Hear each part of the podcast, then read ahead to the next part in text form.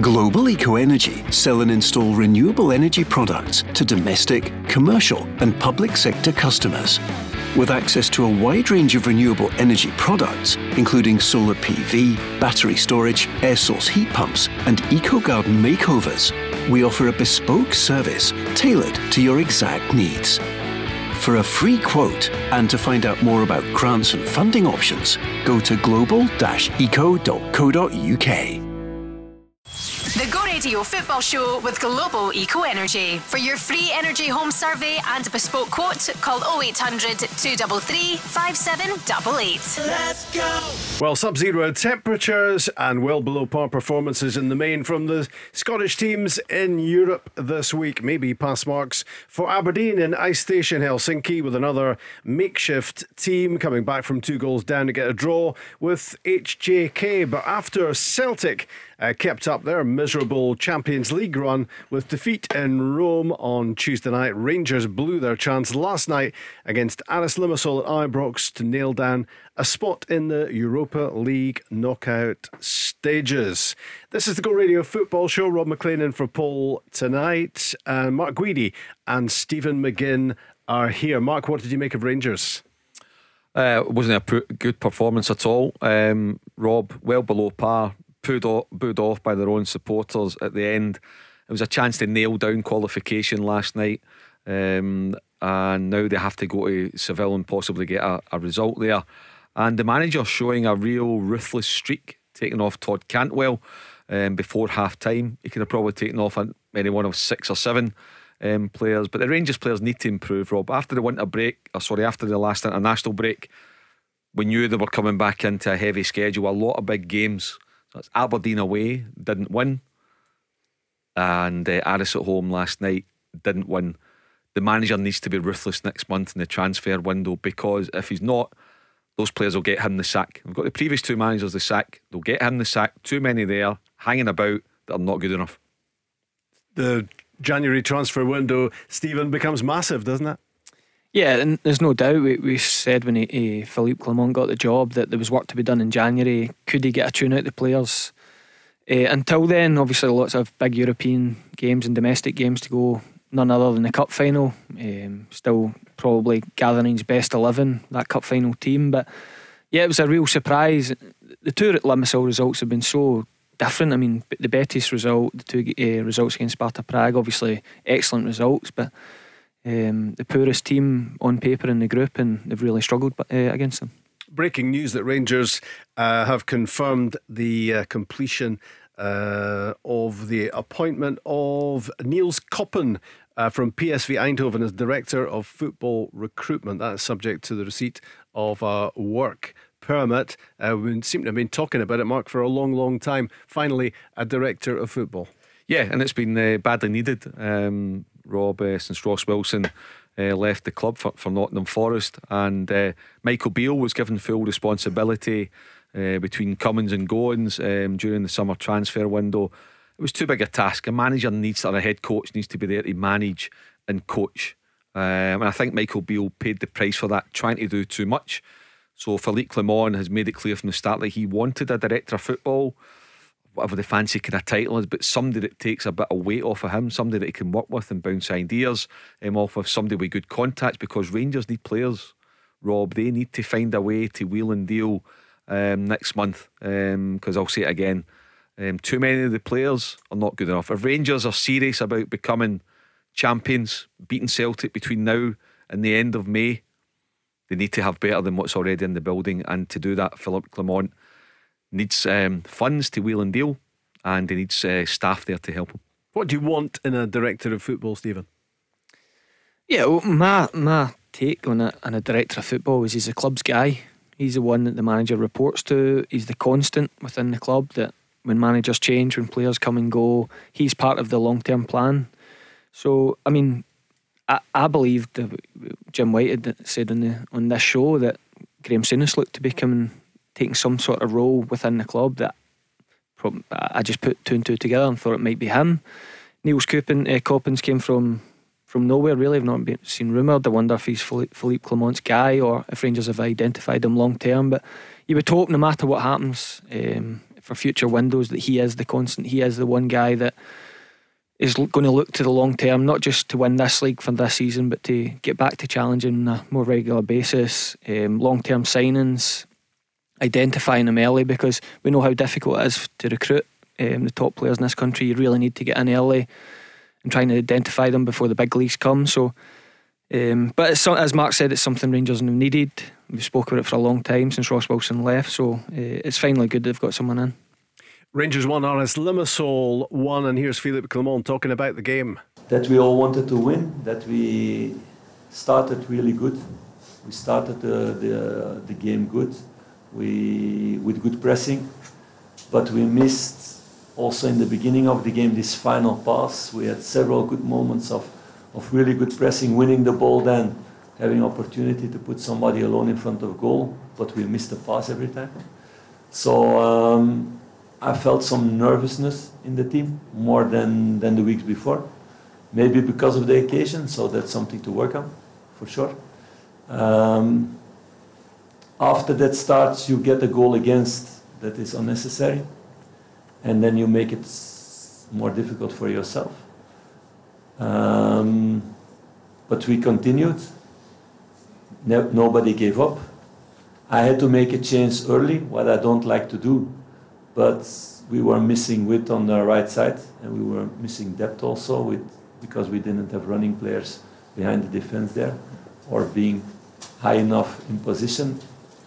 I gave that message a few times to Todd, but he was coming into the ball all the time, so that's why I made the change and to put Ross in, who's more that profile. So the permutations are that Rangers, who are second in Group C, need victory away to leaders Real Betis on match day six. No easy task to finish top or secure second by matching Sparta Prague's result against Aris. Should Rangers ultimately finish third, uh, they will parachute into the Conference League. Mark. Yeah, um, I mean, it's the, the, they've still got all to play for in the last game, but it should have been sewn up by now, um, Rob. It in terms of winning games, it was an inviting group. And considering the start they had, they beat Betis at home in the opening game. Yeah. I mean, a terrific start. And uh, they've, they've, they've, stuttered too many times um, since then. And for all I'm being critical of them last night, they've still got a chance to rectify it. However, bigger picture, it's not good enough. Picking up on Philippe Clement's um, remarks there, which I think um, we need to speak about, we need to highlight, is Todd Cantwell's clearly fighting for his future at the club. Um, he needs to get up to speed with what the new manager is looking for. And if he doesn't, I think that manager is going to be ruthless, or at least he'll have to be, because if he's not, it will ultimately cost him his job um, at some stage. Positives, young uh, McCausland again, lovely goal, um, really lighting things up, giving the Rangers supporters um, hope. But it's it's got to be more complete than that in terms of the team and in terms of where uh, Rangers are going. Now, at the end of this month, everything could be great, Rob could have the cup in the bag. They could win in Betis. They could go to Parkhead and win in December the 30th, and everything could be brilliant. But right now, the evidence would suggest that's not going to happen. They're not going to tick all those boxes because the two big tests that they've had in the past seven days, they've failed both of them. Aberdeen away to claw back points in Celtic when Celtic dropped points on Saturday, didn't they pass the test. Last night, chance to secure Europe. As Stephen says, give themselves a bit of a, a comfort uh, week getting into the cup final. Didn't they win last night? And the Rangers fans, how many times have we heard the Rangers fans boo the team off the park this season? Yeah. I think it's been more this season than probably the previous five seasons um, put together. So the Rangers fans, I think, I'm not Philippe Clement, but I think they've had enough of a lot of the, the players there. Sima hardly kicked a ball in the past three or four weeks. He's living in what he was doing two months ago. No good enough. Lammers, no good enough. Cantwell, no good enough. It needs to be better. And the problem with some of these guys that Mark's just listed there, Stephen, if you want to, if you want to, if you have to get rid of them to bring in fresh talent, it could be difficult because uh, you know they're on good money and they haven't exactly enhanced their reputations. No, that's a frustration that seemed to. I mean, social media last night after the game, a lot of the frustration is still going towards Michael Beale in that transfer window from the summer. Mark's right um, I think it was two months ago, maybe less than that, St Mirren, where the, the fans held up a banner um, condemning almost the, the quality of the, the mentality of the group. And they had an early, early bounce under Philippe Clement where they, which they did under Michael Beale, they did under Gio Van Bronckhorst, where they have that early burst and uh, real good form. But I do think I feel for the squad as well. Some of them, I mean, Todd Cantwell. It's a horrible thing to get subbed at half time. Um, it's never nice when you get back in at half time, you address a few issues, and the manager says, Right, you know your day, you're coming off. I can't imagine how humiliating it would be 35 minutes into a game. And as much as Todd Cantwell's not playing well, I don't think any Rangers fan at the game last night would ever see him as a right winger. Um, I, when, I, when I wrote out my team last night, I, I, expected McCausland to play. I think he's been the bright spark over the last few weeks. I think he brings a, an energy to it. And Sima's not so much a ball carrier. McCausland's a ball carrier. They're going to have the bulk of the game. He's someone that can commit players. I think he links up quite well with Tavernier. Still got a lot of learning to do, but I think he's at least bringing that uh, spark to the performance. Why would you not start with McCausland last night? Well, well as I said, he's gone with initial. Even when the team's wrote out, I thought at least Lammers might go on the right and, and Cantwell play in the middle. Um, and then when the subs substitutes happening, I'm thinking, right, this might be Lammers. Um, and then Cantwell moves into the middle and onto the right wing. But I do think, I do think I, I said it a few weeks ago. Philippe Clement hasn't totally loved Todd, Todd Cantwell from the start. Whether it's tough love, whether he sees him having levels to go, or whether he's just not for him, it's been quite obvious. And I think he's laid down a marker. I think as as a player on, he'll be one of the higher earners. I think the manager will address that today at training. I think they'll have a conversation. They'll both air what they're not happy about, um, and and they might benefit from that long term. But right now, I don't think. Uh, definitely, he's definitely not the answer at right wing. Here is uh, Clement talking about that decision to withdraw Cantwell first half last night. I thought his best position is elsewhere, but we've been in not a situation that we had a lot of players on the right side. Scott Wright was also not available today, for example. Ross is coming out of academy, taking his first steps. He's not ready to shine every three three days and and to play every time 90 minutes. It's impossible um, Rabbi Matondo was injured. So we had a lot of problems. Last couple of weeks, players are coming back, and we need to work hard. Uh, but I know that Todd's best position is as a number 10 or more from the left side. Yes, I know. So I'm really happy with him, what he showed for the team last couple of weeks, because he played that position and he can play that position. It's just a mental thing. If you say that he cannot play that position, it's not a big difference in the way we're playing about the, the, the role in the number 10 because they changed a lot of position that I mean. Could this be the beginning of the end for Cantwell at Rangers, do you think, Mark? Oh, I mean, you know, on one hand, the, the manager's criticising the player for not following tactical instructions as in stay wide, stay high, but it was mm. coming towards the ball. Then on the other hand, he's praising him. Yeah. Said he's been really good the last couple of games. Rangers haven't won the last couple of games. Yeah. What, what was good about Todd Cantwell's performance at Pittodrie on Sunday? Tell mm. me what was good about his performance last night. So the manager's contradicting himself yeah. already, and he, and he needs to be careful because that's where it all started to go wrong for Michael Beale. So Philippe Clement has been very, very good with the media so far. I think he's spoken well. He just keeps a lid on things and keeps things nice and calm and focused. But when you start to contradict yourself with a player, so say what you feel, say mm. what you believe. Are you happy with them or are you not? It can't be both.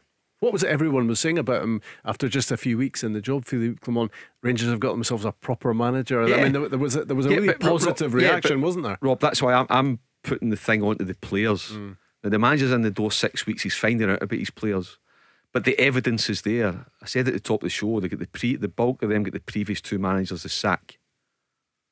Okay, so there's evidence here. They've won two trophies since come back up to the top flight. Two trophies in seven years reached a European final, absolutely brilliant.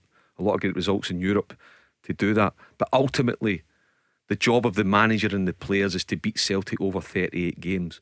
Right now, in my opinion, they're nowhere near good enough to do it. And I'm not saying Celtic are great shakes, but I think Celtic right now, um, despite them not winning last Saturday and another defeat in Europe on Tuesday night, over 38 games domestically, I think Celtic are far superior the pressure ramps up uh, for a manager of Rangers or Celtic, doesn't it, so quickly? Because he, he got those first few weeks and everybody thought this is looking a, a, little bit better, isn't it? And suddenly we're at the situation. Mark listed those games, Stephen, coming up. These are massive matches. I mean, the, the pressure is intense, isn't it?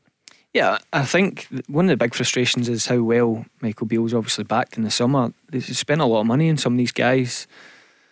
Some have been really surprised. I mean, Cifuentes, I thought it'd take him, it'd be quicker for him to get up to speed.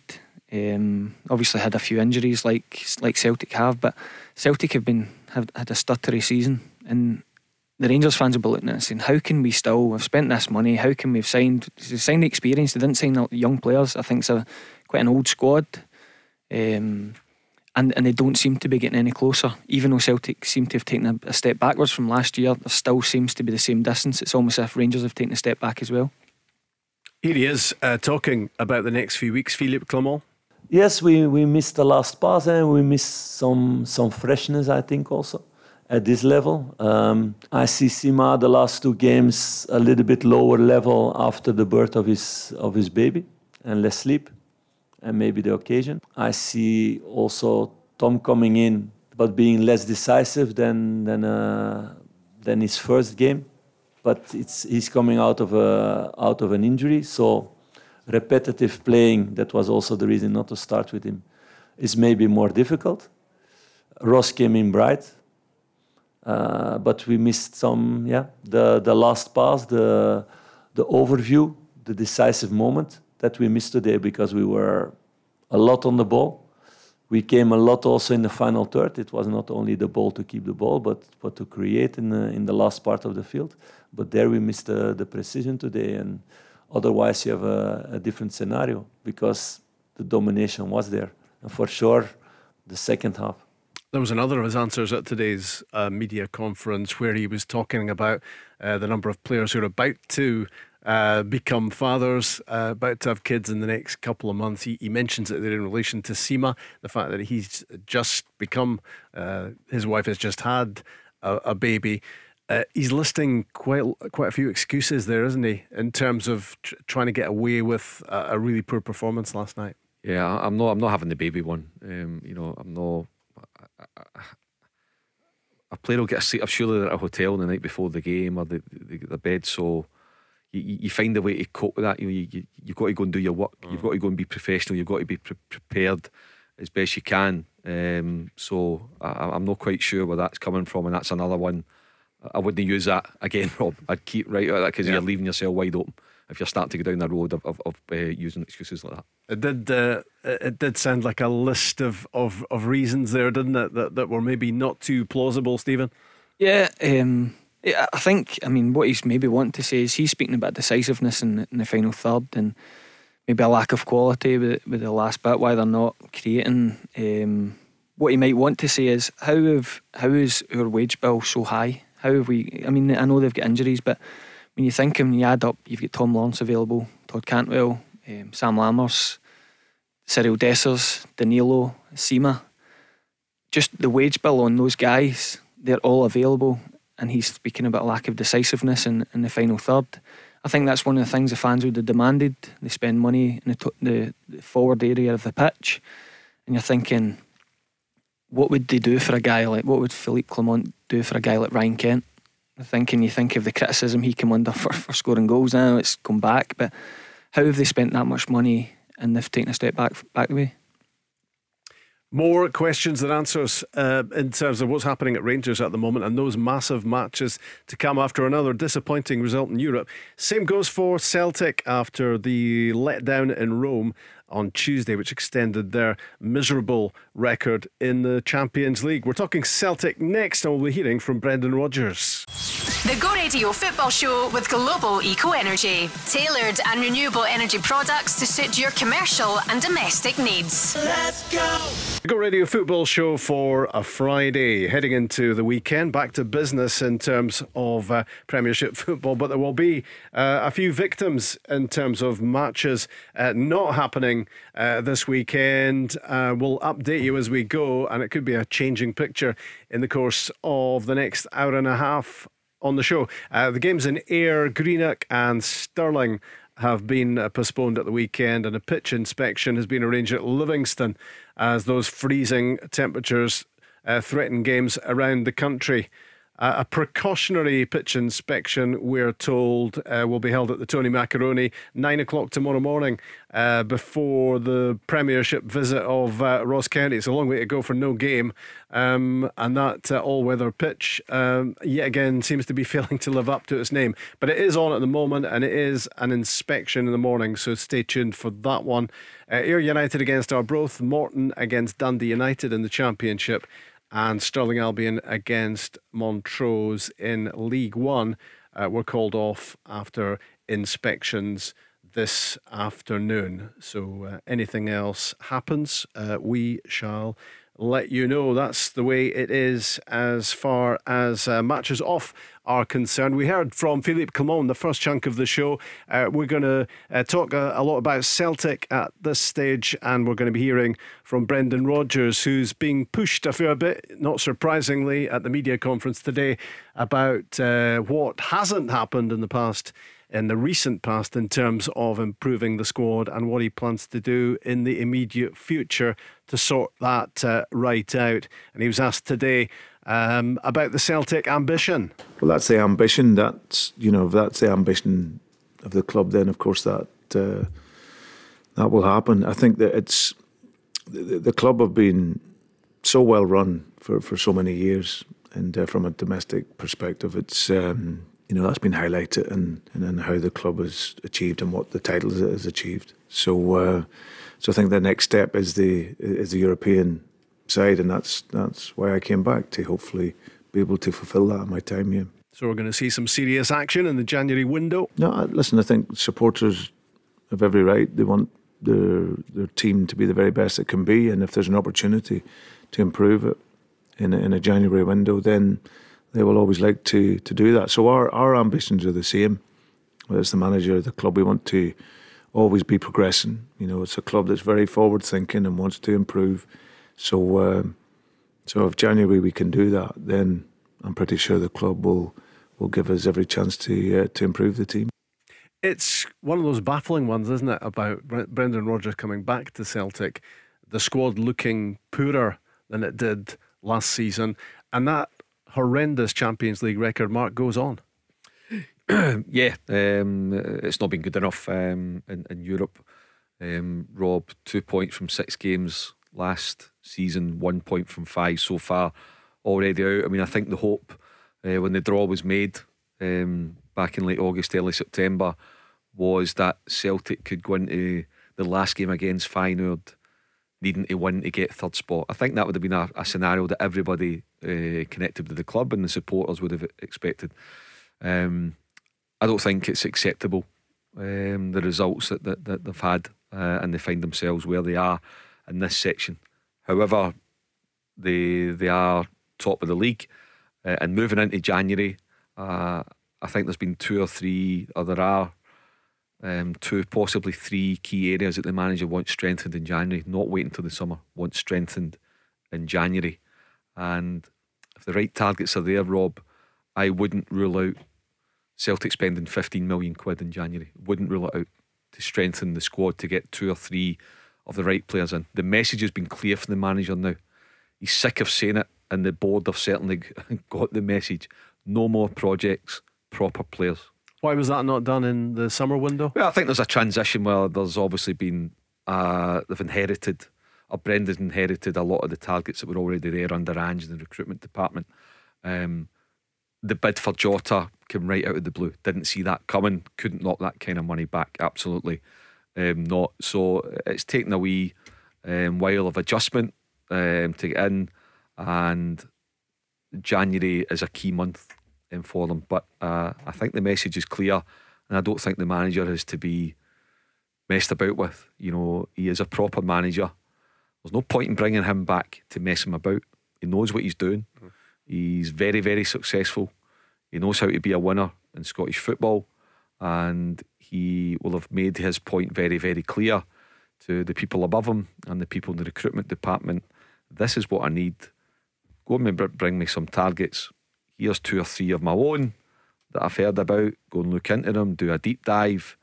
But if need be, I'll say it again, if need be, if the right players are there, I think Celtic will comfortably spend 15 million quid next month.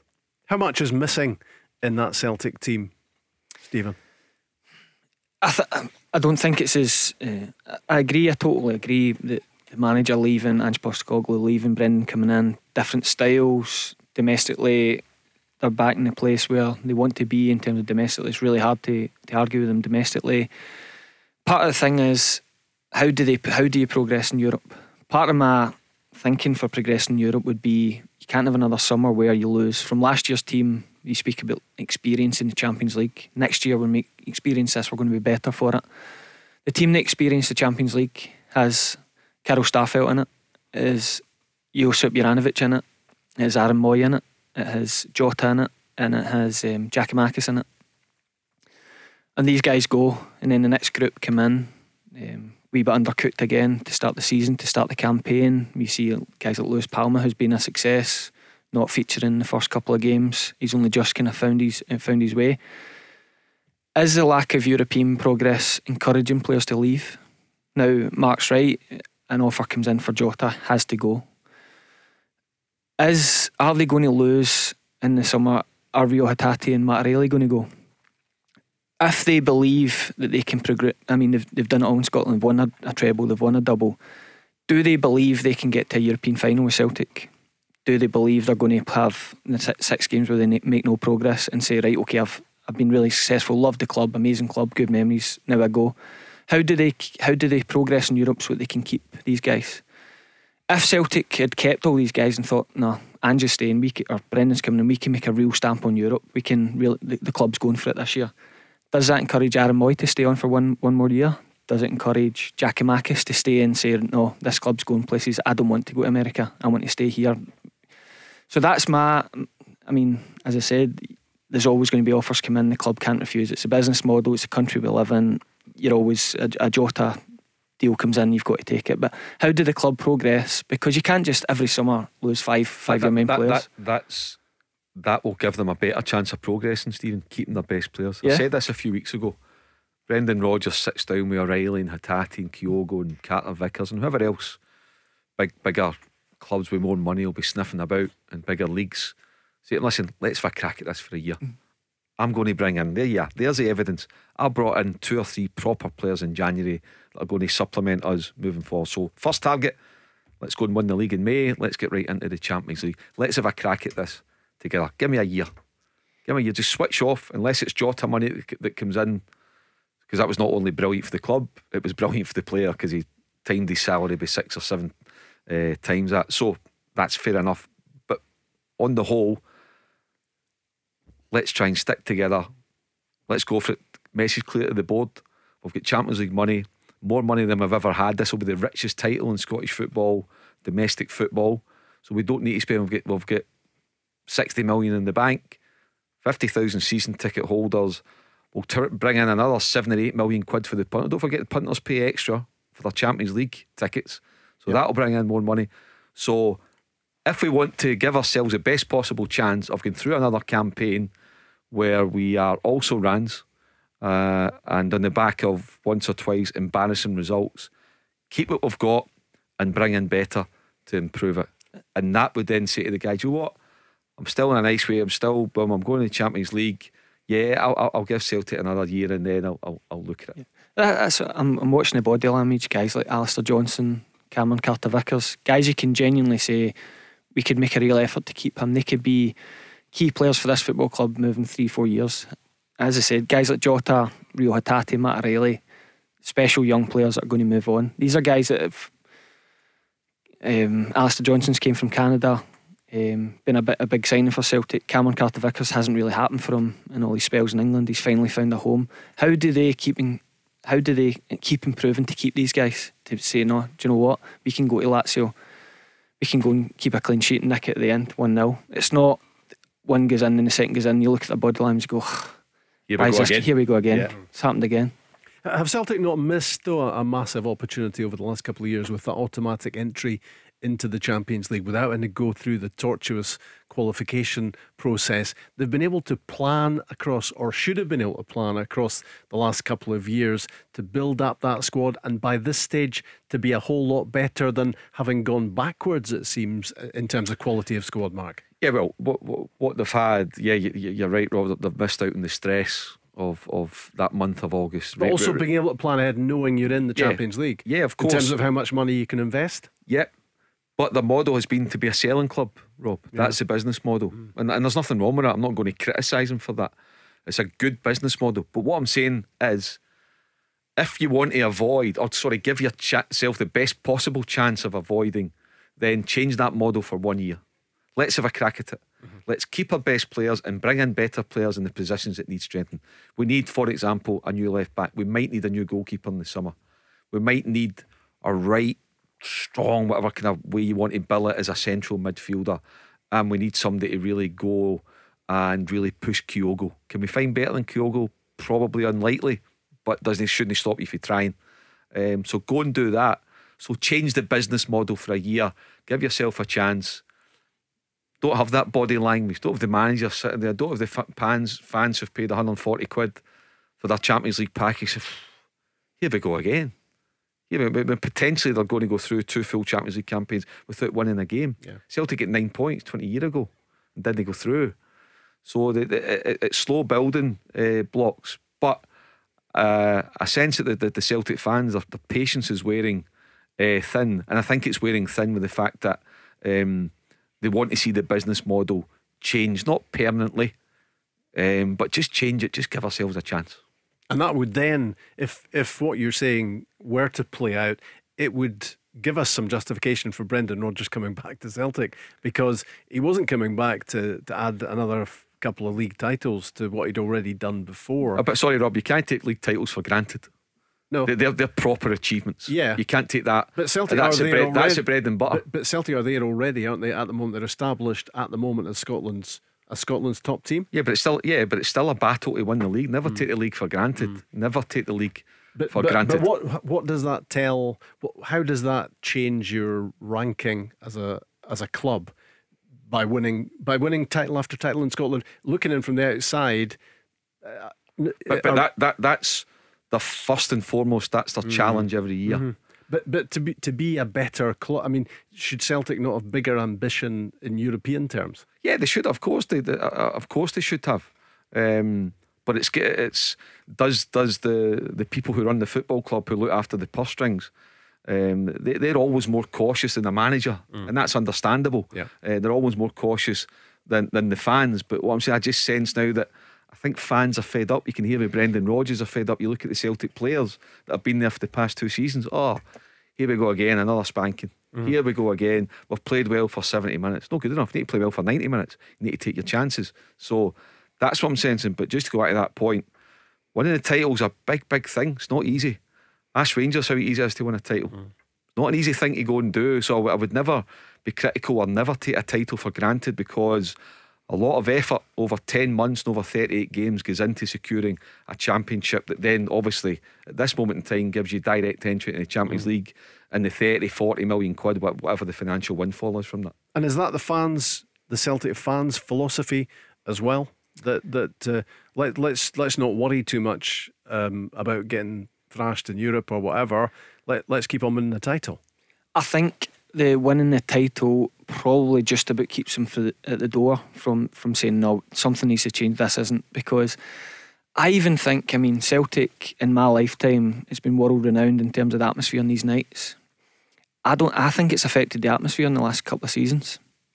I don't think the Celtic fans really go there and believe they're going to win a game mm. of football at that level, and I think it affects the atmosphere.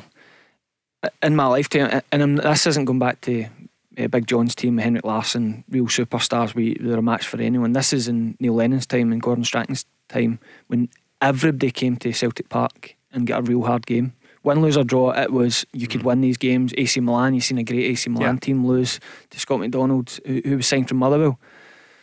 The, the, it just seems like they're so used to it. They, they, they don't, I don't think they take the league titles for granted. I think you can see with the celebrations at the end of the mm. season that they're not taken for granted. But I think that's why they don't. They love to criticise the, the model because it is delivering these league titles that they crave.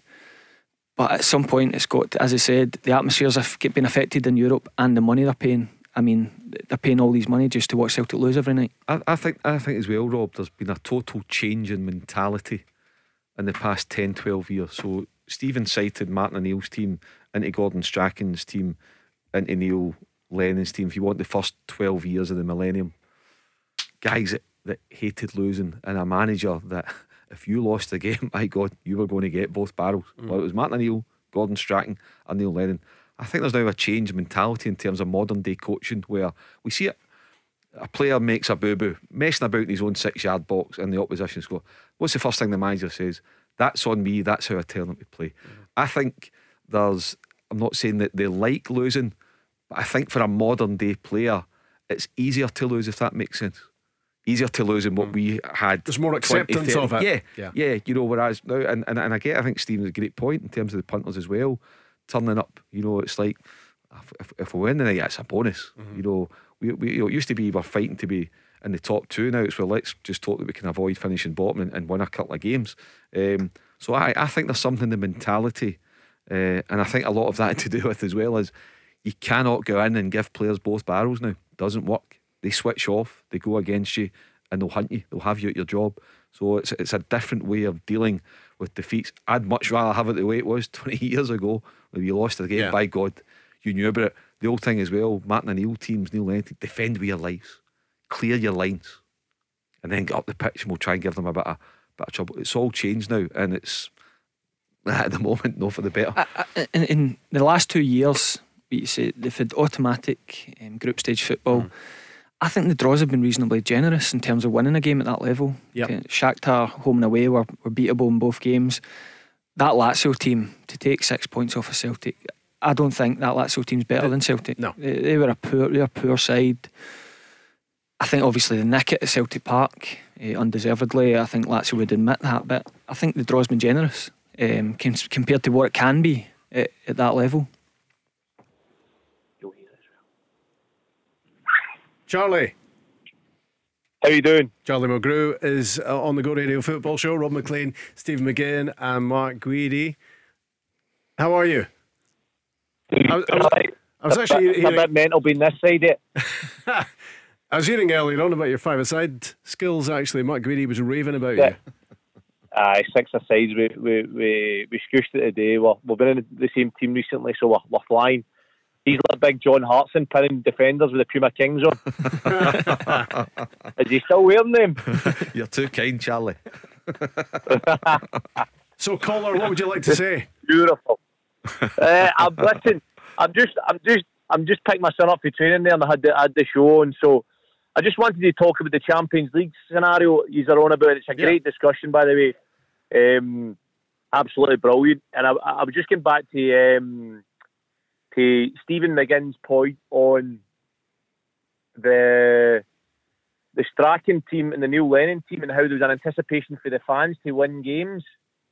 Yep. And I think he's spot on with that. And we felt that as a team when we used to go into games. And um, I just wanted to explain a bit about how we played in the Champions League and how I think, and I know how Strachan's team played. We played um, without the ball and without possession, and we were comfortable in that, and we knew. And I think the crowd probably knew that then. I think Neil Lennon, uh, I think Neil Lennon accepted that we're not going to have a lot of the ball here. We'll sit in our half and we'll deny the teams. And see when you're comfortable without possession, I think that when you don't have possession in, on the on the night, you know you're just waiting a couple of chances and you have to take them. And I think Neil Lennon's teams and Gordon Strachan's teams both did that. Whereas Ange Postecoglou and Brendan Rodgers' teams all want to have possession. They're very possession based. And when you try and play these teams in Europe, it's like trying to play them at their own game, and it makes it a lot more difficult because they're um, they're so much used to playing at higher levels and a higher standard of league. If that makes sense. Mm-hmm. So is is a is there a happy medium then somewhere, Charlie? Yeah, well, I think that uh, there might be. I think that uh, when you're a high press team, and all of it, and you've got a possession, and you're a possession-based team, as Brendan Rodgers' team and Ange Postecoglou's teams are in general. That's what they play for. Then I think when you don't have the ball, there's an element of stress within the team. So you think, oh, we're not used to this. This isn't what our manager wants us to do. Let's let's press and win it back. And that's when you start pressing against the best teams, potentially at the wrong times. They pick you off. Now, Brendan Rodgers this year, unbelievable performance against Atletico at home. Ange Postecoglou, unbelievable performances against Real Madrid at home. But the score sheet at the end of the game says you get beat. And I think that our, our um, if you look at our stats against Barcelona and all that, you would suggest, and anybody watching the game would have says the best team were Barcelona and the best team were whoever AC Milan is, is, is Stephen mentioned earlier. Um, so I think that I think that it's it's I think a big part is being comfortable out of possession against these teams. And I think the happy happy medium, I don't know. I don't know. I don't know whether you can. I think you. I think you can tell a team, listen, there's going to be long spells without a ball. But I don't think that's Brendan Rodgers and Ange's Ange's style, in my opinion. Listen, I don't know what he tells them before the game, but that's just how I see it. Among the fans, Charlie, is there an acceptance? Do you think much more of an acceptance recently of two points out of six games last season, one point out of five so far this time around? Um, I think that the, the I used to find in the atmosphere, back to Stephen's point again, where sometimes when you you qualified two years in a row, which we did, you could feel the difference in the atmosphere in the second year at Celtic Park. There was almost a, an expectation level that wasn't there when you hadn't qualified for a few years and then you got there, if that makes sense. Mm-hmm. So when you got got there, all of a sudden, 60,000 were cheering throw ins.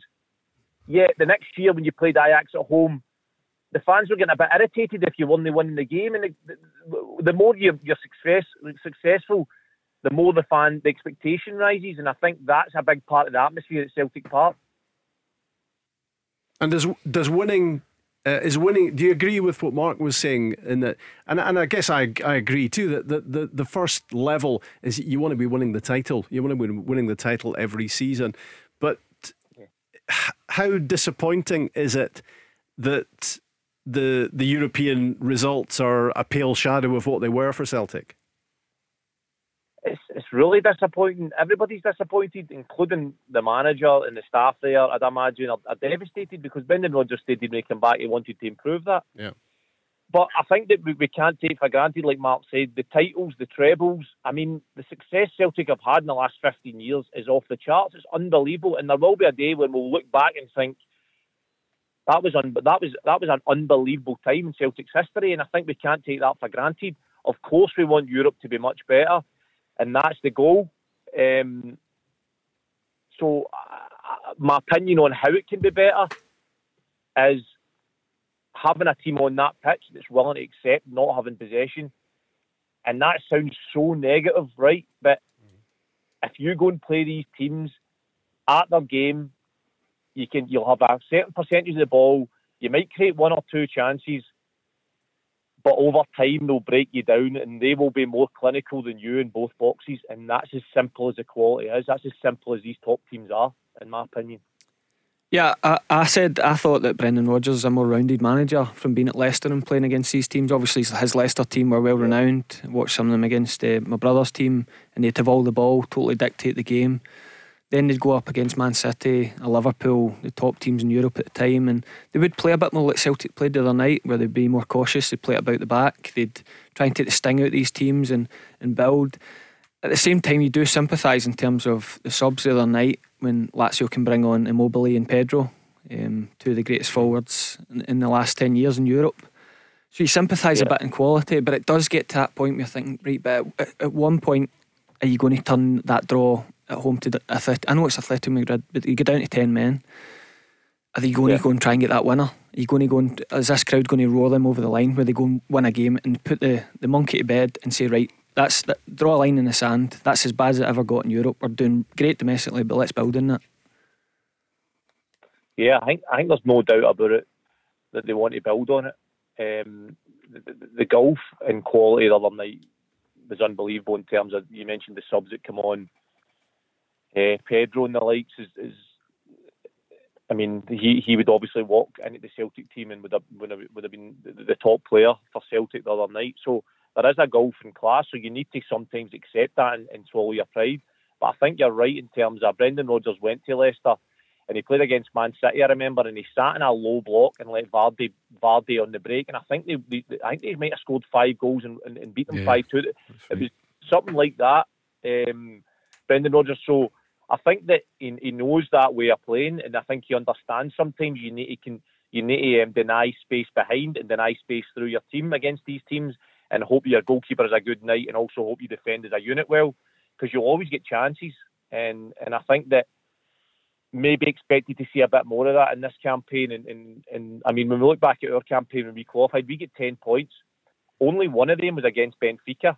Yeah. Six of them were against Spartak Moscow, and three of them were against Barcelona. It should it could have possibly been four against Barca. They scored in the 98th minute, but again, or the 90, 92nd minute or something in the last kick of the ball. But these are we've done the same game plan in every single game in terms of just sat behind the ball and let them have possession and uh, it's it's a it's, it's a way to play the game. It's not the nicest, and and, and understand Ange Postecoglou as well when he speaks about how if he starts changing, then his team starts seeing a chink in his armour in terms of the way he sees the game. So he he played the other night against Chelsea down to nine men. He still kept a high line and pressed.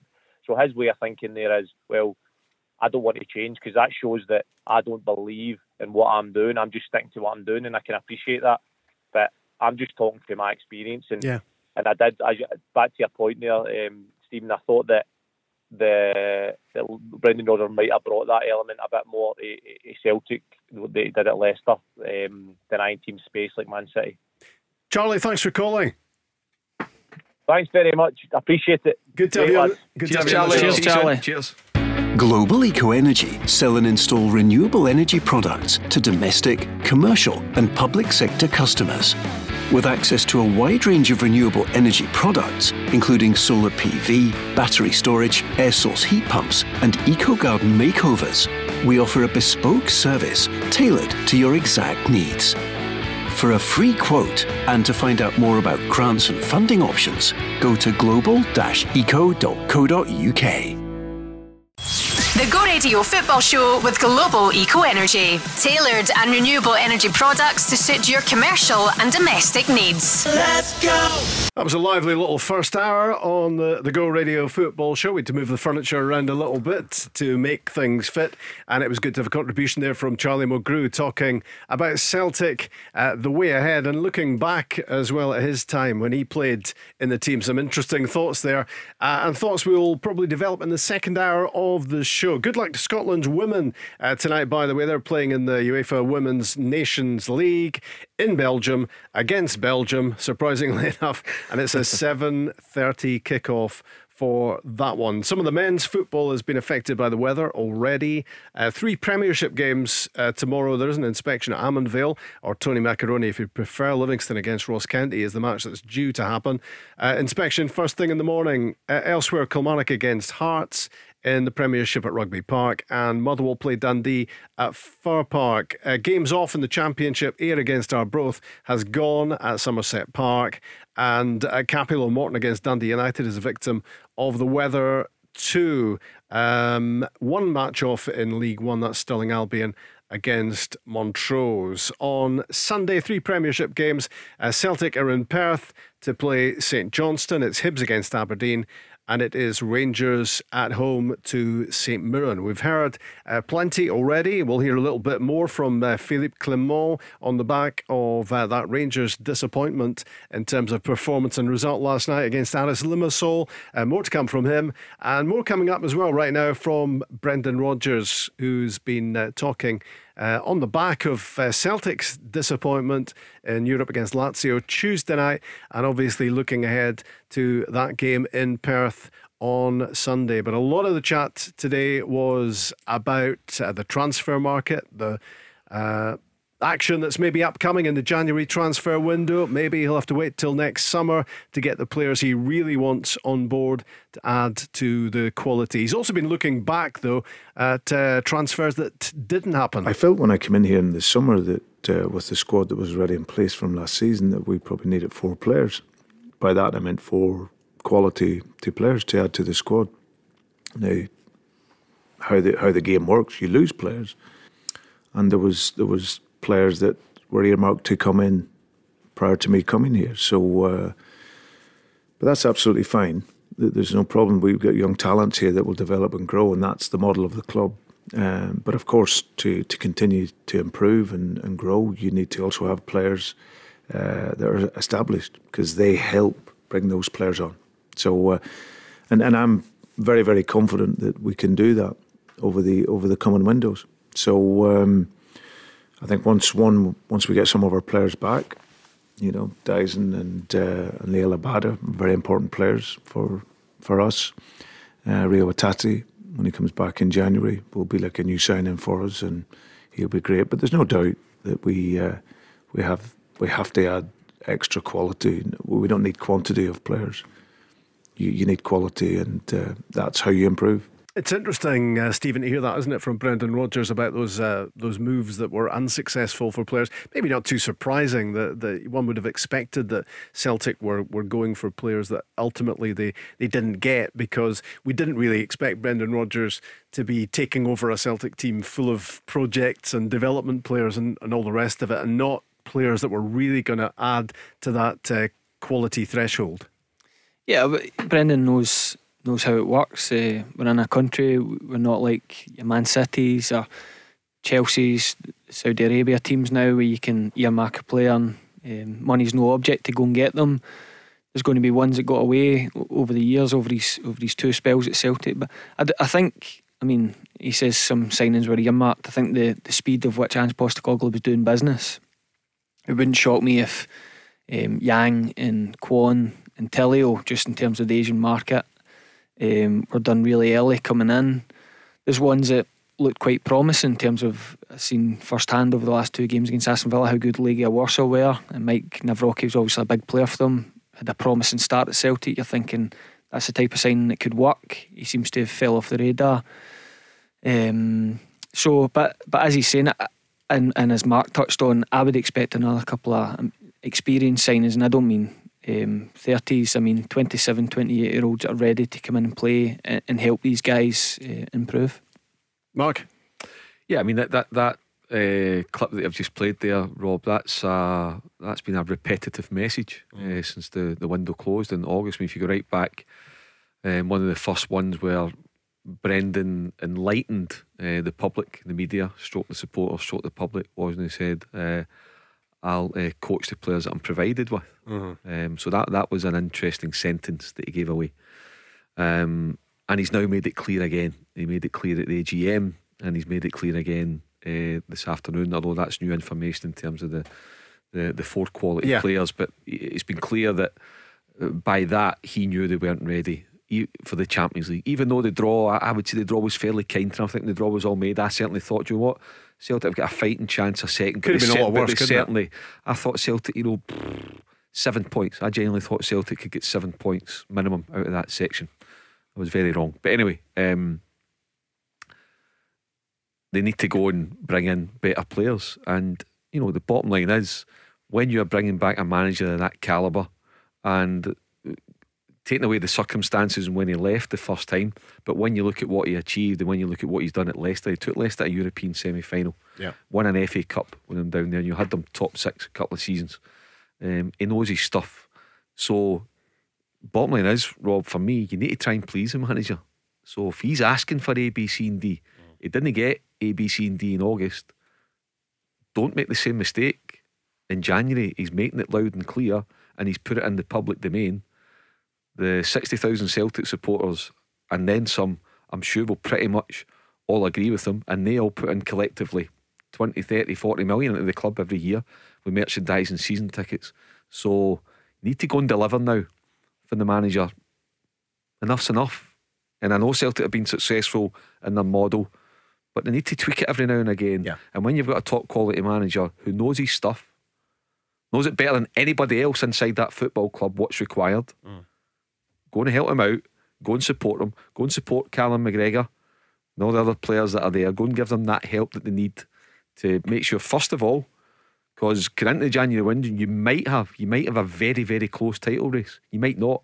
You might be ten points ahead of Rangers. However, don't take any chances. Go and win the league, and that guarantees you a crack at Europe uh, next season. And go and be more competitive. And the manager's making it loud and clear. In order to do that, I need quality, proper players in the building. Go and get them.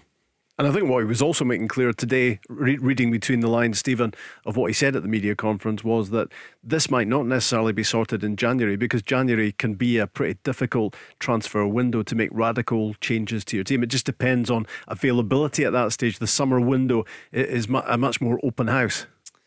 Yeah, but they have had success um, in the last few windows. I think Daizen Maeda was a January signing, uh, Matt O'Riley, I think Reo Hatate as well. I think they've had success in that window in the last few years, mm-hmm. but there's got to be. I, I, agree with Mark. The business model. I mean, from a finance point of view, and you look at some of the players that, that come in and go for big money, but just I think Brendan touched on the quantity. The, the, the size of the squad is unbelievable. We we speak about we're in a um, a smaller country. We need to punch above our weight. You probably can't get that many wrong. There's got to be a couple of ones that when they walk in the door, guys like Cal McGregor go, oh, it's a good one. How have we managed to sign him? It's the best feeling ever when you're a player. When the manager goes out and signs a player, you think, he's good, we know he's good. And then the first day you go, mm. he's really good. No projects, nothing, just right away in the building, makes the team better. Unless he takes your position. Yeah, well, it's always preferable if he's in a different position. But even, I mean, you look but at you the, the amount of games Celtic play, um, I think it was um, they got a lot of praise for it in terms of Ange Postecoglou would get to 60 minutes and make two or three subs almost every week. Um, Matt Riley, I, I, don't think he played 90 minutes. He played a very small amount of 90 minutes and, you, and see how a big a player he was for Celtic um, at times. But it's becoming that way with the five subs, the 60 odd games a season they play. Doesn't matter what position, you improve in that position, everyone's going to play as long as they're successful. And as I say, in Europe is the one bit. How do they how do they get better? and it is to get players that hit the ground running and right away improve the squad. And as you say, um, it's a squad maybe more of quantity than, than quality than Brendan Rodgers would want at the moment. Um, and players who are there might have to be moved on to create a little bit more spending power to get the sort of players Celtic want to get next. No, listen, supporters of every right to, to, to ask and demand for, for the highest level expectations, and that's what we uh, that's what we demand here also. So um, so yeah, I think that I think there was an anticipation in the summer that a number of players were going to move on. So replacement players were brought in that uh, that were ready to come in and develop, but that didn't happen, and then we we ended up with a, a bigger squad than what we anticipated. But there's no doubt going forward now the one the, the squad will will come down in numbers, and obviously we need to add quality. Like I say, there's there's no dressing up. You know, we um, the for the group lost real quality players in, in the summer, so that's something over the, the coming windows that we uh, will look to improve on. It can be uh, sometimes as much of a challenge getting rid of well-paid, comfortable players who are not going to take you forward as get as getting in new players, Mark. Yeah, absolutely. Um, uh, Rob, um, I, I, would imagine that, that, you know there's probably seven or eight players that Celtic could lose in that current first team squad that you know Brendan Rodgers or the supporters wouldn't blink an eye no. uh, about losing with the greatest of respect to them. It doesn't mean they're bad players, but it's just they're not what Celtic need um, at this moment. And and you know you're bringing in, like you said, three or four. There's not wholesale changes required, but there's an improvement mm. needed, and the manager's reiterated that again. He's hammering home that message. What's the word that he keeps using? Quality, mm. quality, quality, quality. Mm. So that's what they go and need to do. He's putting the onus right on the recruitment team and the board to go and support his vision for the club to move it forward. Um, and the, the, the, other guys that, that, that, are not there, then it's up to the, the club. It's not Brendan's job to, to get them at the door. He'll say, listen, I don't need A, B, C, D, E, and F. Go and sort it out whatever way it is. Do you the sums. You sell them, or yeah. you, you, pay them up, or you, whatever it may be. Yeah. But there's the guys that we can get rid of, and there's the three or four that, that, that I want to bring in. What he's also uh, hammering home consistently is those three players who've been missing, uh, who are, and you can't argue with them, can you? Because Daizen Maeda is an absolute machine for for Celtic. Liel Abada, the numbers, the, the assists and the goals, and of course Reo Hatate um, is such a, a big figure in the Celtic midfield. So that that's virtually a third a third of the team. Yeah, but it's part of. I mean, it shouldn't be. You shouldn't have a squad squad of thirty um, odd players, talented players, a lot of international players, and missing three players um, is such a problem. It, sh- it, shouldn't be the case. It's different. Maybe you're running with a smaller squad, and it's part of your you're juggling your finances, and you're saying, right, we can try and keep this group. It's a, it's a small group. We can try and keep them fit with a right chance. Then you lose two or three, and you think, ah, that wee gamble to go with a smaller squad on more money hasn't really worked. So many players, there's so much. We, we see the finances, the wage bills is huge. It's cut over this over thirty odd players, and as Mark said, lots of them are never going to play for Celtic again. Um, and just going back to that interview, he spoke about it again. Um, players go out in the summer, and players come in to develop. That's not. I mean, that's not how it should be at a club that's looking to progress at Champions League level. Mm. Um, you don't you don't hear Pep Guardiola say I'm, I'm lost a player. Someone's going to come in and develop. They, they develop within that.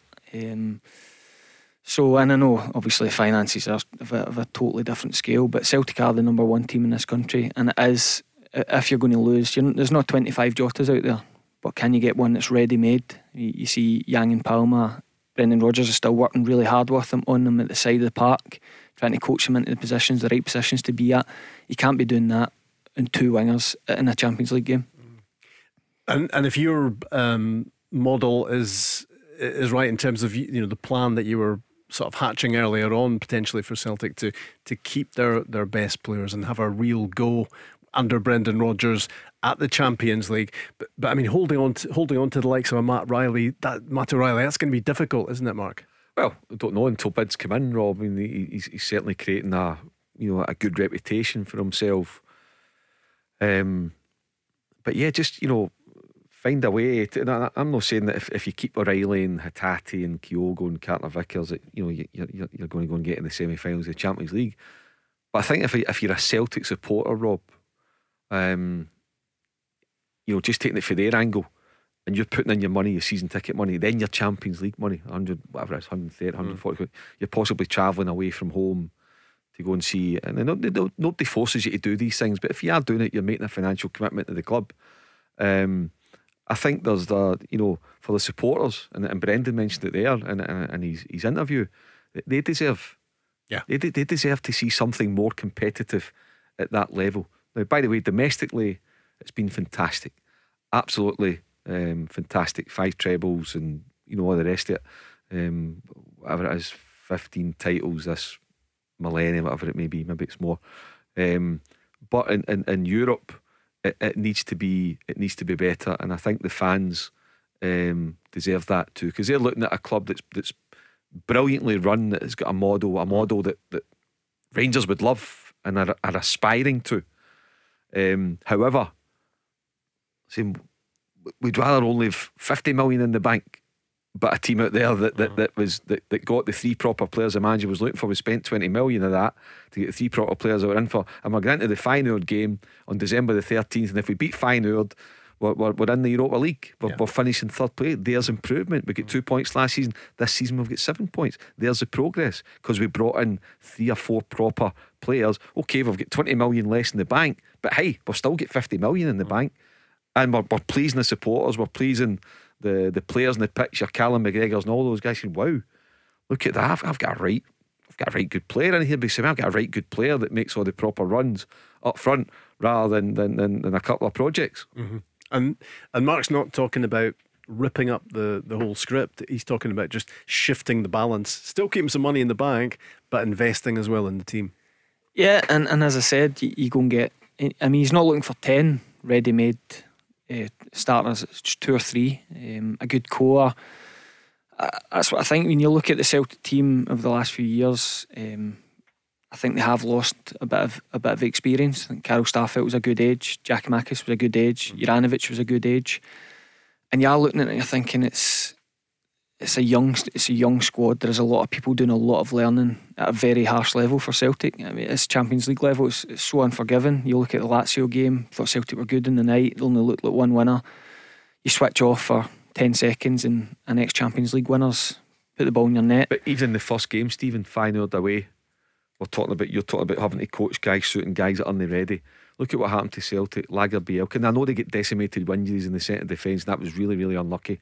However, he's got in there naive, totally naive on the night, you know, with the, with the second yellow and, and the penalty. It wasn't a stone waller, but he shouldn't be doing that. An experienced guy wouldn't have done that. To uh, home comes off the bench, straight red, mm-hmm. poor tackle, should never be doing that. And that's where that's the opening game. You're fairly covered. I don't think Celtic were great on the night. I thought they were they were, they were decent mm-hmm. and they could have got away with maybe a nil nil or a one one. But those silly mistakes at that level, that naivety, yeah, cost them dearly. Yeah, and and, and set the tone for the campaign. Yeah, at, at clubs at Celtic, you speak about developing and making. Are they going to learn from it? You don't. Lagerbielke goes out the team, doesn't make the next Swedish uh, squad. Liam Scales comes in, a, a full internationalist now you don't get time at Celtic to develop to make mistakes. Someone else is ready to come in, take your jersey. We're talking football on Glasgow Zone for another 40 minutes. The Go Radio Football Show with Global Eco Energy. Design your bespoke solar PV system and meet your energy needs with no upfront costs. Let's go! The Go Radio Football Show. Rob Maclean in for Paul uh, tonight. Mark Guidi and Stephen McGinn are here in the studio as well. Good luck to Scotland's women uh, tonight. They kick off at 7.30 against Belgium in the Nations League. And uh, today was the day that Rangers uh, confirmed that they had appointed uh, a new director of football. He is Nils Koppen.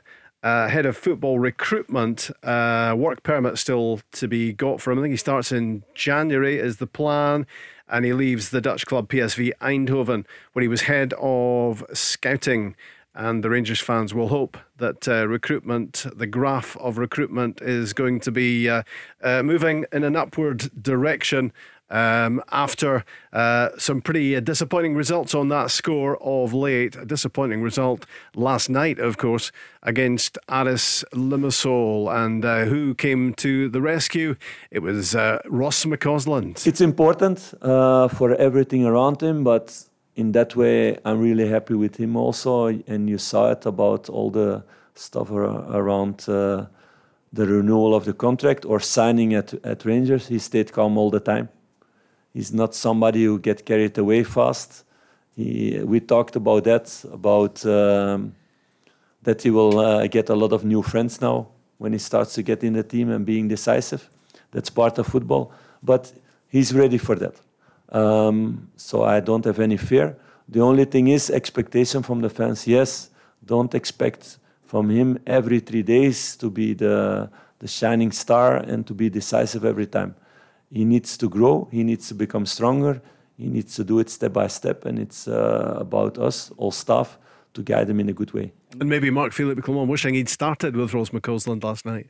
Yeah, but, but he, he, he, explained his reasons why um, he didn't. It makes mm. sense, and you know, I think what he said in, in the couple of clips that you've played about McCausland, um, it's been good. It's good management. You can see the logic and he's explaining these reasons why. Now, you might not agree with him, but at least he's given mm. you an explanation. I don't want to start him. He's not ready to perform for 90 minutes. He's not ready to have that pressure on him.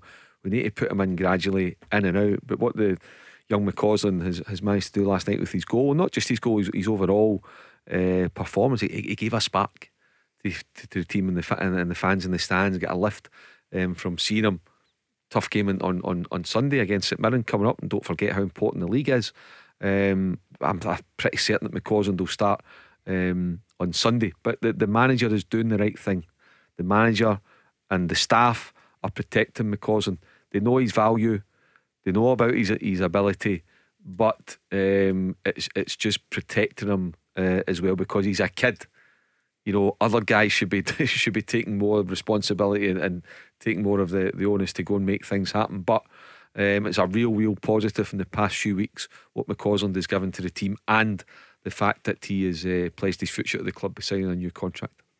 There's no point in saying that that is a big game on Sunday. Every game is a is a big game. A big game for St Mirren as well. Your old team, uh, Stephen, because uh, they've lost a couple, haven't they? They they lost on Tuesday night in in Dingwall, uh, and suddenly the the league table looks a little bit different for them. Yeah, it was definitely closer. I mean, I think they expected uh, Hibs, Hearts, and Aberdeen to come. I don't think they, they thought they were just going to sit in third all season without a, a challenge. Mm. I think, I mean, Livingston was a, a good solid win last weekend, 1 0 win at home. They're excellent at home. Tuesday, Tuesday a Dundee away game and Tuesday I, I, didn't see coming. I don't think they're the type of team that you expect to lose those games now. Very well organised, don't give much away, and I think they can score from from a few different angles now. I think they've got a lot of attacking options. Um, but I think obviously the approach go changes for going to Ibrox and, and Sunday. Um, I don't think. I mean, Stephen Robinson isn't going there thinking right. We're going to go all out attack. and We're going to go win the game. But I think off the back of um, Rangers drawing two games, they're not the free flowing best. They're going to make Rangers' uh, life really difficult for Rangers on sun, uh, Sunday. And as they proved at Celtic Park recently, they're a very stuffy team and very hard team to beat. Just looking at that at the league table, so St Mirren now 22, Hearts 20, Hibs 18, and then Kilmarnock and Dundee on, on 17. So it's a it's a little bit closer. But I had, I mean, you, you know, if you'd said to Stephen Robinson at the start of the season, 14 games in, you'll be on 22 points, and you'll be third in the league, he would have uh, snapped your hand off. Yeah, I mean, I, I mean, think come come the, the winter break, Rob, in January 2nd, most teams have played maybe, you know, around about the kind of 20 game match. marks, will be slightly over halfway. And if St Mirren are sitting on 25, 26 points, they'll be mm. absolutely thrilled yeah. with that. You know, that's a great return. Um, you know, I'm sure Stephen Robinson would rather be in 30 points come the winter break. But when you look at that, because the, the, the, the kind of target, you know, your teams that maybe, you know, if you like, maybe potentially threatening relegation over the course of a season, they'll look to target um, sort of 10 points every uh, sort of quarter, if you like, you know, get to double, then get to 20 and then take it from there. So ultimately, they'll want to try and get to 35 as quickly as possible. Once you can get to that, you're pretty much going to be safe. You're not going to go down. And then if you, in a couple of games after that, you can build a couple of points. But for St Mirren overall, yeah, it's not been great the past um, uh, couple of games away from home, mm-hmm. um, on the road. But over the piece, it's been absolutely yeah. uh, terrific and brilliant to see the St Mirren fans buying, you know, Love, no Love Street, the, the, the stadium sold out and, and, and the punt really buying in and, and getting what, what they what they deserve as well. I think it was simpler when it was Love Street, wasn't it? aye, aye. The SMiSA Stadium. I think it's uh, I think the frustration is they did have a lead and and they've just come through a run of four games. Hibs at home midweek, um, Dundee away, Livingston at home, Ross County away, and you thought this is a wee, this is a little chance to put a marker down. Obviously, Aberdeen still in Europe. Hearts and Hibs not really hit top form at, at the point before the Hibs game. This is a chance. I mean, if they really, if you, you look at ten points out of twelve, what a, what a marker that is um, going into the festive fi- fixtures. But all of a sudden, you take four points from twelve. You see the other team start to build up a bit of form, bit of momentum, and then your next game's Ibrox.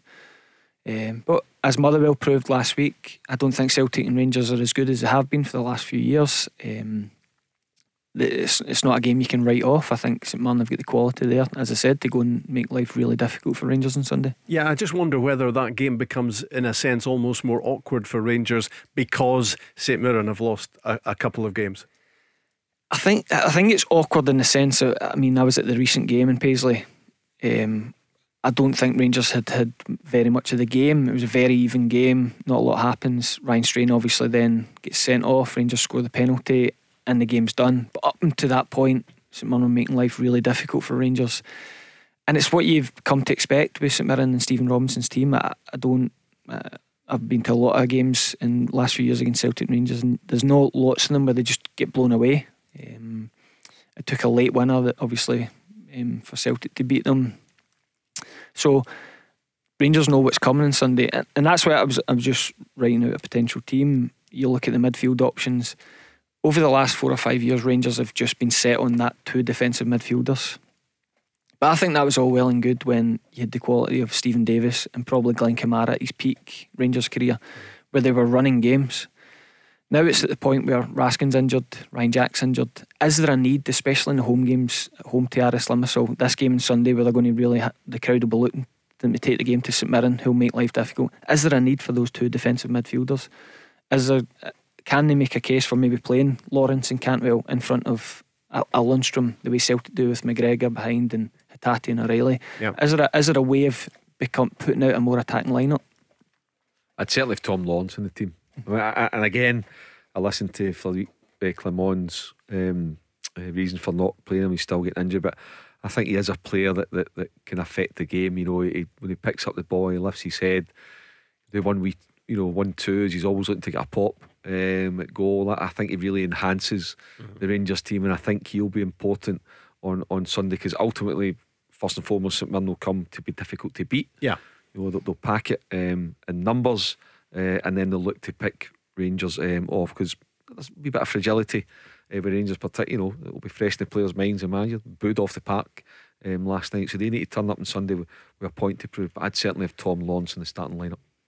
We'll talk uh, about St Johnstone against Celtic uh, as well, or, which is coming up on Sunday. But the, the third game uh, that's two days away is Hibs against Aberdeen, which is quite intriguing um, as well. Aberdeen have had real problems going Thursday to uh, Sunday, uh, but a pretty good comeback, Stephen, from them last night. Uh, the snowballs were flying in, in Helsinki, um, and Barry Robinson's team managed to come back from two goals down.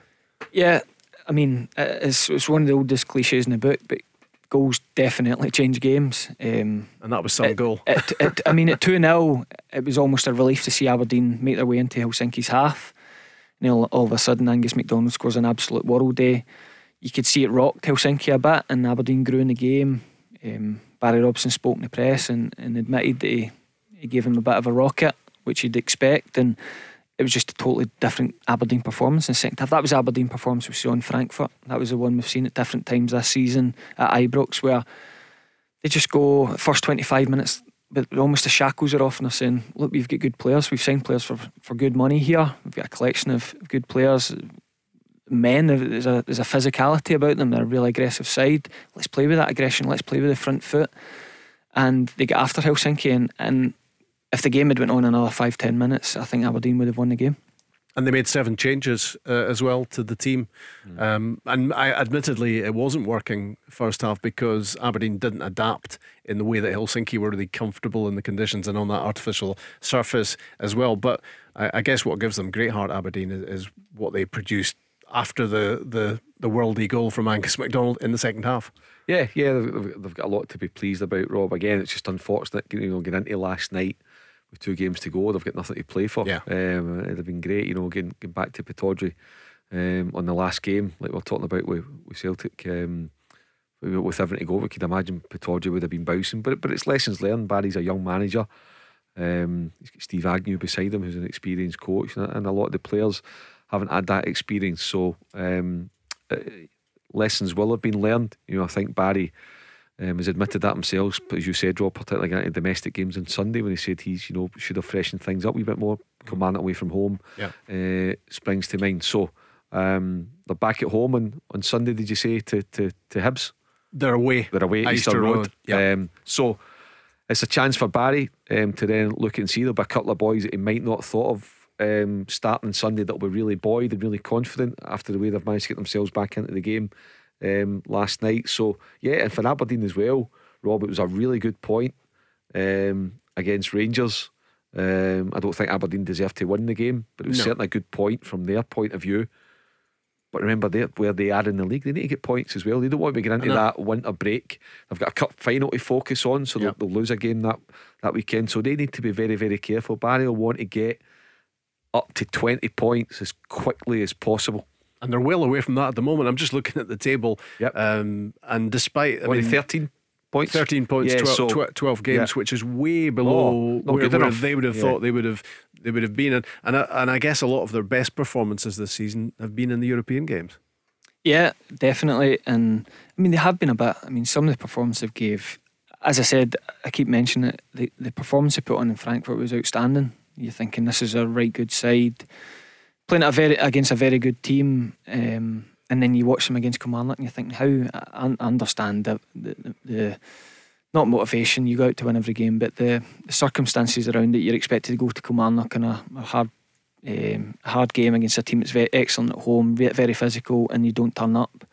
Um, but I think from Hibs' point of view, you're looking at the week Aberdeen have just had in terms of what they put into Sunday's game against Rangers you're watching the game from the comfort of your, your sofa and you're watching the, the conditions. It's on AstroTurf, what they're putting into the game. I know he made a few changes, but from a Hibs point of view, you'll never get Aberdeen at a better time. Yeah. Um, I, I, thought they won. I wasn't expecting Hibs to win up at um, Pittodrie, but I think it's a real chance for Hibs to, to win on Sunday. We spoke about uh, that St Mirren game upcoming for Rangers. Obviously, the League Cup final is getting closer, a couple of weeks away. Uh, Rangers against Aberdeen. So a busy few weeks for Philippe Clement. It's no, it's still a few weeks that I have time to think and to see what the situation in the team is also. So um, we had already uh, quite uh, a few uh, interesting weeks in that way by players who were injured or players who get injured or players who get babies and there are quite a few who will get babies in December and January so those are things to to look towards because we need everybody at their top level and we need to work hard for that. That was that Clement clip I was alluding to earlier on. Mark, I knew you weren't going to enjoy that one even as much as you enjoyed the one earlier where um, yeah, is that a, is that really a factor?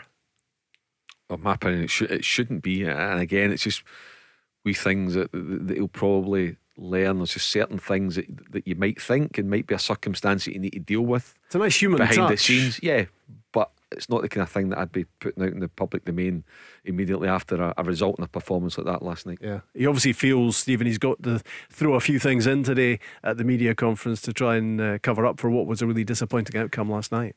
Yeah, and I think it's probably, I mean, when he took the job, he's probably, right, okay, a couple of months until January. I've got two or three players in my head that I'd like to bring in. Um, I'll just kind of manage this ship, try and keep it on course so I'm not too far behind when I get to January because this team's lost its manager for a reason. The, the quality across the board isn't good enough.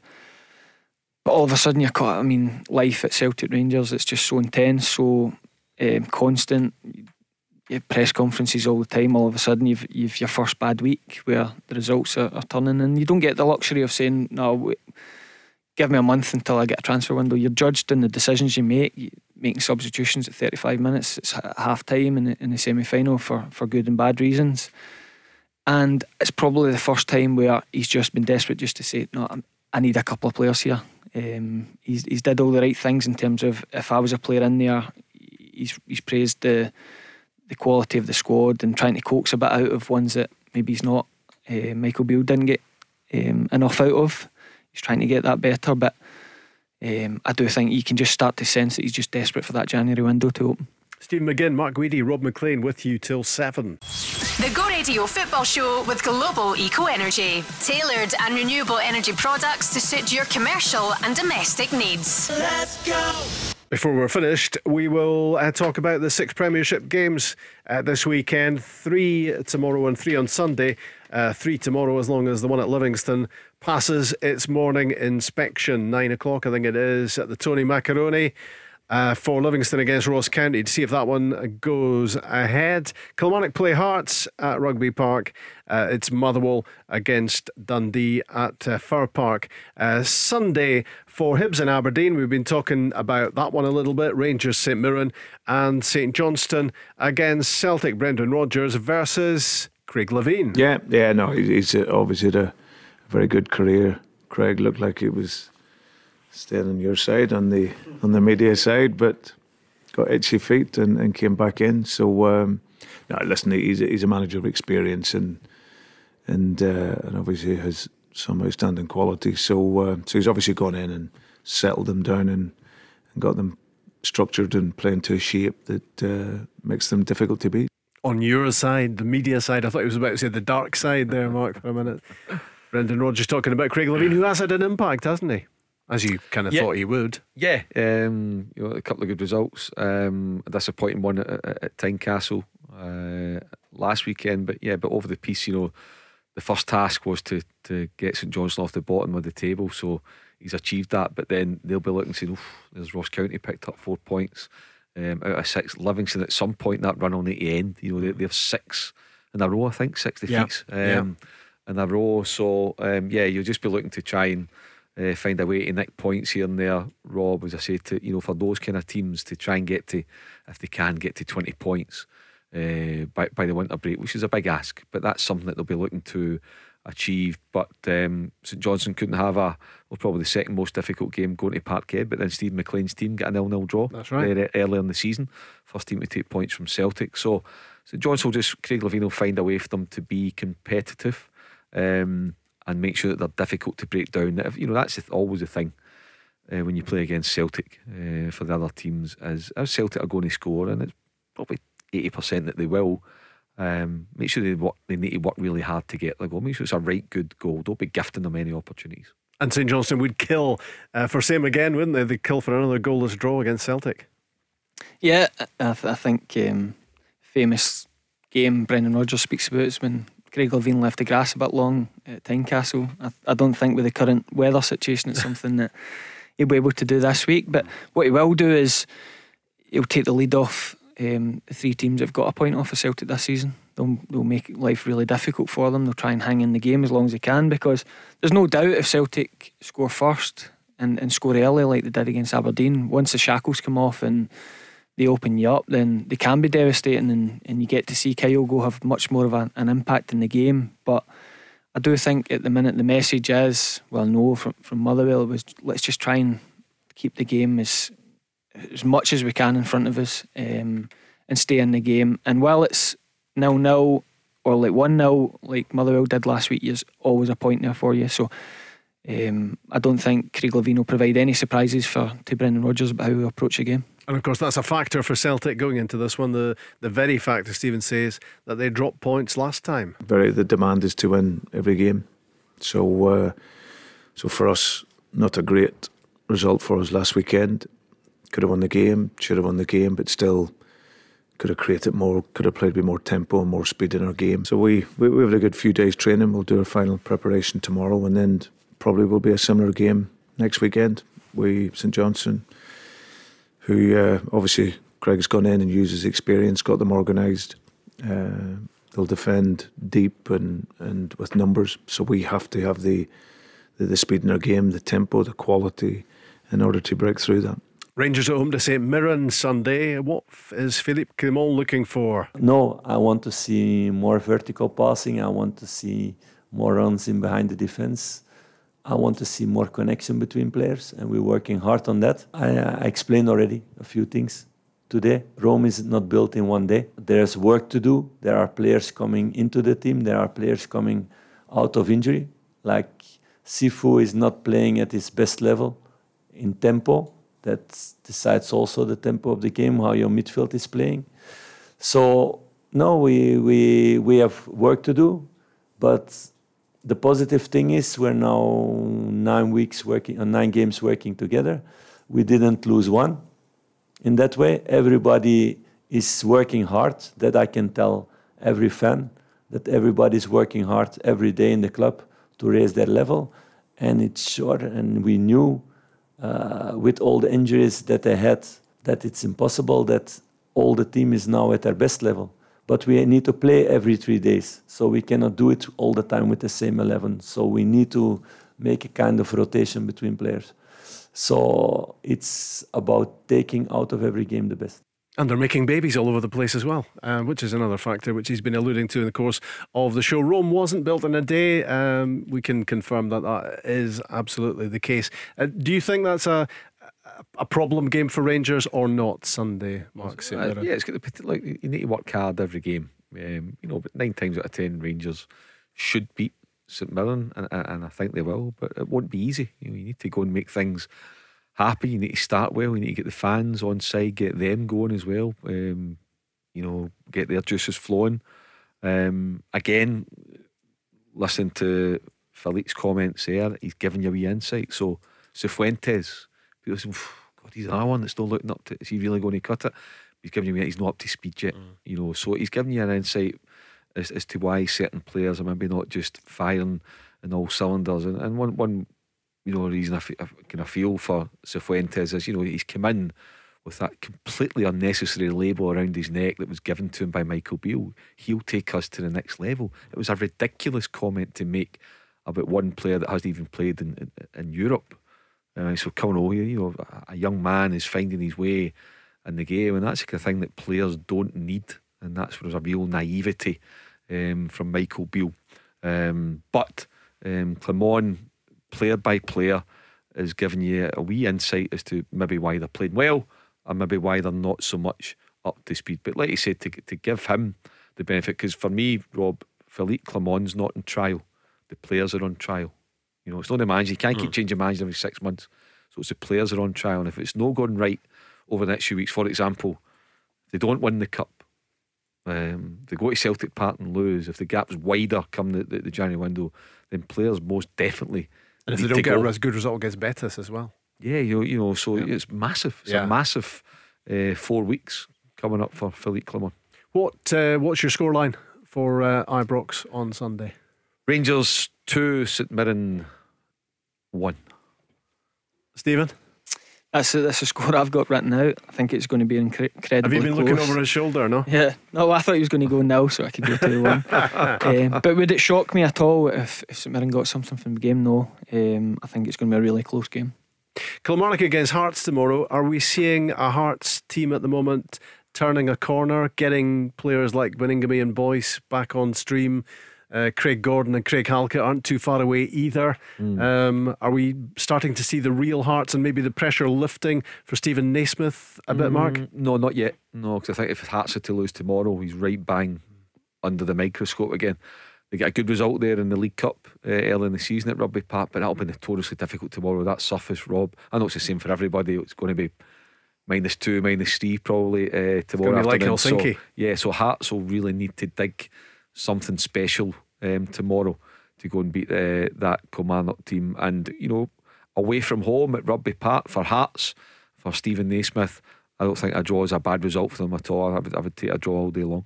Am I right in thinking they've won three on the bounce? Hearts. Um, Certainly beat St They beat Johnstone, St yeah, after the beat. Motherwell. Um, well, they lost, of course, to Rangers in League Cup semi-finals. So they, they've won their last three league games. Um, one 0 And they managed to climb the table quite nicely, which is good for them, you know. Yeah. Do you do you what what do you think of Hearts at the moment? Are we beginning to see the real thing, Stephen? I do. I, well, I mean, it can't uh, not help having the quality of Baningime and, and Boyce back. We spoke about it long enough last year about how big a loss they were. I, I, I think it's an, another incredibly close game. A game I watched early in the season, the quarter final of the League Cup. Um, when Brad Lyons gets it back to one each, I, I thought there was only one winner, and then Alex Lowry has Yeah. has that late goal um, that sparks scenes in the away end. I think it's going to be another close game. I just, I've just gone with Kilmarnock been so strong at home. Probably the conditions of the game tomorrow um, surrounding it. I've gone for Kilmarnock one 0 Kilmarnock one 0 What about you, Mark? One each. One each, and that's enough for Heart. Would that be enough for Hearts to just keep the Uh, give- keep the ball rolling? Given all the circumstances, a point away from home, given Kilmarnock's record, Derek McInnes, yeah, I, I think that's a, I think that's a result that kind of suits both teams in a way. You know, don't, just don't lose the game. If Livingston Ross County goes ahead, Mark, what's your thinking of a scoreline there? Uh, Derek Adams, clean sheets back to back. He's two games, uh, a nil nil and a one 0 um, Livingston have lost six in the bounce. Um, one one. Mm-hmm. Stephen? I've gone for nil nil. Yeah. I think um, Ross County obviously nick it late. I think that's going to be the mantra for Derek Adams coming back. Been so hard to beat, giving nothing away, and obviously Livingston need to stop the rot, not playing with a lot of confidence. So I don't think the draw would be the worst for either side. So nil nil. Might not be the beautiful game, that one. I have a suspicion. Last on sports scene, yeah. Uh, if indeed it passes its inspection in the morning, it's Motherwell against Dundee at Fir Park. What a start to the season uh, Tony Docherty and Dundee have had. Uh, but that was a big result for uh, Stuart Kettlewell, wasn't it, to, to get a, a point at Celtic? Yeah, yeah, it was a really uh, good result. You know, Motherwell dug in, and they knew they would get a, a, an opportunity, and uh, and they and they took it. Like you can you can point to Celtic the way they defended, but you've got to give credit to, to Motherwell for digging in and, and getting the goal. Um, so yeah, that will give them a lot of confidence because I think they were was it just two points from nine games or something like that previously getting it was to that. So yeah, um, and they played Dundee, uh, who lost at home to Hibs, but Hibs are a good team. I like Hibs under Nick Montgomery. Um, I'm going to go a Desmond two two. Okay. Another draw from Mark. Uh, Motherwell Dundee, Stephen. Yeah, I've gone for 2 1 to Motherwell. Just the, a team that stopped the rot in terms of losses last week were a great point. It's um, Celtic, uh, they need to build on it. So I've gone for 2 1 to Motherwell. Okay, we've done Rangers St Mirren. Um, Hibs Aberdeen, you're just raving about Nick Montgomery there, Mark, so I'm thinking you're going for a home win. Yeah, I will. Yeah, you know, bear in mind Aberdeen with a really tough um, 90 minutes and in, in Helsinki. I know Barry will freshen it up a bit, and they'll, they'll be, actually be feeling good about themselves. You know, with, with that comeback. Um, however, Hibs at home, yeah, I'm going to go three-two Hibs. Stephen. Um, I've gone for 2 1 to Hibs just off the back of the week Aberdeen have had. I think Hibs are building momentum. So 2 1 Hibs. And a former Hibs star yourself, of course. St Johnstone against Celtic, Stephen. That's the only Um, one two- we haven't done. 2 0 to Celtic. Um, I think it's notoriously the tough pitch to play on, but Celtic will find a way 2 0. Mark. 2 0 Celtic. 2 0 Celtic. And we're all uh, eagerly waiting to find out who Scotland get in the draw Oh, tomorrow. Hamburg for tomorrow. The, for the, the World Cup. Yes. Uh, we shall uh, find out. Travel plans have already been made. We'll find out who Scotland play uh, tomorrow as uh, we look ahead to the Euros next summer in Germany. Thanks, Mark. And Thanks, Rob. thanks, Stephen. Cheers, Rob. That's it from us. Back on Monday. The Go Radio Football Show with Global Eco Energy. For your free energy home survey and bespoke quote, call 0800 233 5788. Global Eco Energy sell and install renewable energy products to domestic, commercial, and public sector customers. With access to a wide range of renewable energy products, including solar PV, battery storage, air source heat pumps, and eco garden makeovers, we offer a bespoke service tailored to your exact needs. For a free quote and to find out more about grants and funding options, go to global-eco.co.uk.